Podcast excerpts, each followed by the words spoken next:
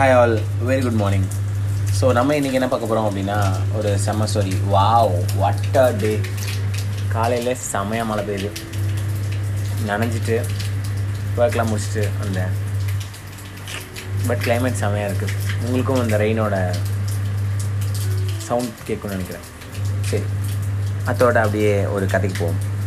ஒரு ஊரில் ஒரு அழகான ஃபார்மர் இருக்கார். அந்த ஃபார்மர் பார்த்தீங்கன்னா செம்ம நல்ல பர்சன் செம்ம ஒர்க் போயிட்டுருக்கு பட் டெய்லி டெய்லி பார்த்தீங்க அப்படின்னா அவரோட ஒர்க்கில் வந்துட்டு கொஞ்சம் பாரங்கள் சேர்ந்துட்டே இருக்குது ஸோ ஒரு நாள் யோசிக்கிறாரு இந்த ஒர்க்கை நம்ம மட்டும் செஞ்சோம் அப்படின்னா நமக்கு ஒர்க் ஜாஸ்தியாகிட்டே இருக்கும் பெண்டிங் ஒர்க் ஜாஸ்தி ஆயிரும். ஸோ இது நல்லா இருக்காது நம்ம யாராவது ஒருத்தரை ஹையர் பண்ணலாம் அப்படின்னு சொல்லிட்டு சரி அவங்க ஊர் ஊரில் போய் தேடுறாரு. ஊரில் தேடும் போது ஒருத்தன் ஊரில் இருக்கான். அந்த ஊரில் இருக்க பர்சன் பார்த்தீங்க அப்படின்னா வந்துட்டு ரோட்டில் உட்காந்துருக்கான் அந்த ரோட்டில் உட்காந்துருக்க பர்சன்ட்ட கேட்குறாரு தம்பி நீங்கள் நீ கூட ஒர்க் பண்ணுறியாப்பா அப்படின்னோடனே நான் என்ன இடி இடிச்சாலும் தூங்குவேன் சார் அப்படின்னா. என்ன இடி இடிச்சாலும் தூங்குவேன் ஏதோ பைத்தியக்காரன் பண்ணு சொல்லி போயிட்டார். திருப்பி ஊர்லாம் சுற்றுறாரு எந்த பையனும் கிடைக்கல எல்லாமே வயசானவங்களும் இருக்காங்க. பக்காவாக ஃபிட்டாக யாரும் இல்லை. இவன் பார்த்தா ஃபிட்டாக இருக்க மாதிரி தெரியுது. பட் இவனுக்கு ஏதோ மூல சுவாதீனம் இருக்கும் போலன்னு சொல்லிட்டு சரி உங்கள் பேர் கேட்கலான்னு சொல்லிட்டு போயிட்டு உன் பேர் என்ன தம்பி அப்படிங்கிறேன் நம்ம வந்து பேர் என்ன வச்சுக்கலாம்? சரி சுரேஷ் அப்படின்னு வச்சுக்கலாம். ஸோ என்னோட பேர் சுரேஷ் அப்படின்றாரு. ஓகே ஃபைன் சரி தம்பி உனக்கு எதுவும் ஒர்க் தேவைப்படுதா? ஆமாம் தேவைப்படுது.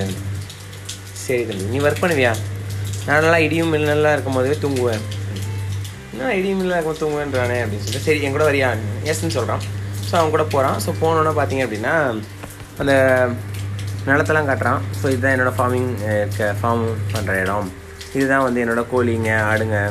இதெல்லாம் பார்த்து பத்திரமா வச்சுக்கணும் அப்படின்னு சொல்கிறான் ஓகேன்னு சொல்லிட்டு சரி அவனை ஒர்க் எப்படி பண்ணுறான்னு பார்க்கலான்னு நினைக்கிறான். பட் இவனுக்கு பிஸியாக இருக்கனால அவனை கண்டுக்கவே இல்லை. ஸோ கண்டுக்காமல் இருக்கும்போது திடீர்னு ஒரு நாள் நைட்டு பார்த்தீங்கன்னா செம்ம இடியும் புயலே வந்தது.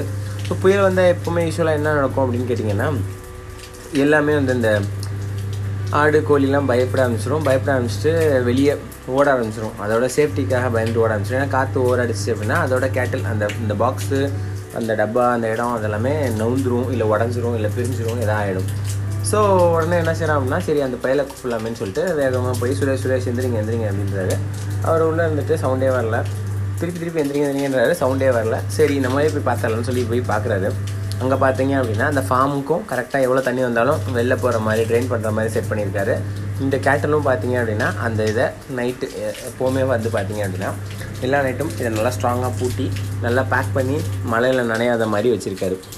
ஸோ இப்போ பார்த்தோன்னே இவனுக்கு ரொம்ப சந்தோஷம். பாடுறா செம்ம இவன் சொன்னதுக்கு அர்த்தம் இதுதானா ஸோ எவ்வளோ மழை வந்தாலும் எவ்வளோ புயல் வந்தாலும் நான் அப்போ ஒர்க் பண்ணணும் அவசியம் இல்லை. நான் முன்னாடியே ஒர்க் பண்ணி வச்சுருக்கேன் தான் இதுக்கு மீனிங் வாவ் செம்ம ஸ்டோரிங்க எனக்கு ரொம்ப பிடிச்ச ஸ்டோரிங்க இப்போ ஜென்ரலாகவே நம்மளும் அப்படி தான் நம்மளாம் என்ன பண்ணுறோம் அப்படின்னு கேட்டிங்கன்னா எல்லாத்துக்குமே எல்லா சுச்சுவேஷனுக்குமே ரெடியாக இருக்கணும் எப்போவுமே. திடீர்னு ஒரு ஒரு லட்ச ரூபா தேவைப்படுச்சுன்னா கூட உங்ககிட்ட இருக்கணும். அந்த அளவுக்கு நீங்கள் ரெடியாகவே இருக்கணும். எல்லா விஷயத்துக்குமே ரெடியாக இருங்க. ஒரு பெரிய விஷயம் கிடைக்க போதா ரெடியாக இருங்க.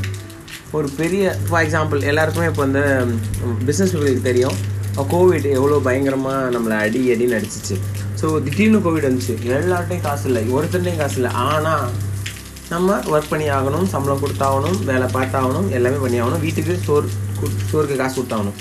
ஸோ அந்த டைமே நம்ம சர்வே பண்ணோம். நிறைய பேர் கடை வாங்கினாங்க. பட் கடை வாங்காமல் எவன் சர்வே பண்ணணும் அவன் தான் ஸ்மார்ட் ஸோ என்ன சுச்சுவேஷன் வந்தாலும் be ready for everything whatever the situation it's so எப்போவுமே எமர்ஜென்சி ஃபண்டுன்னு சொல்லிட்டு உங்கள் உங்களோட சம்பளத்தை வந்து ஒரு அஞ்சு சதவீதமோ ஒரு பத்து சதவீதமோ வச்சுக்கோங்க.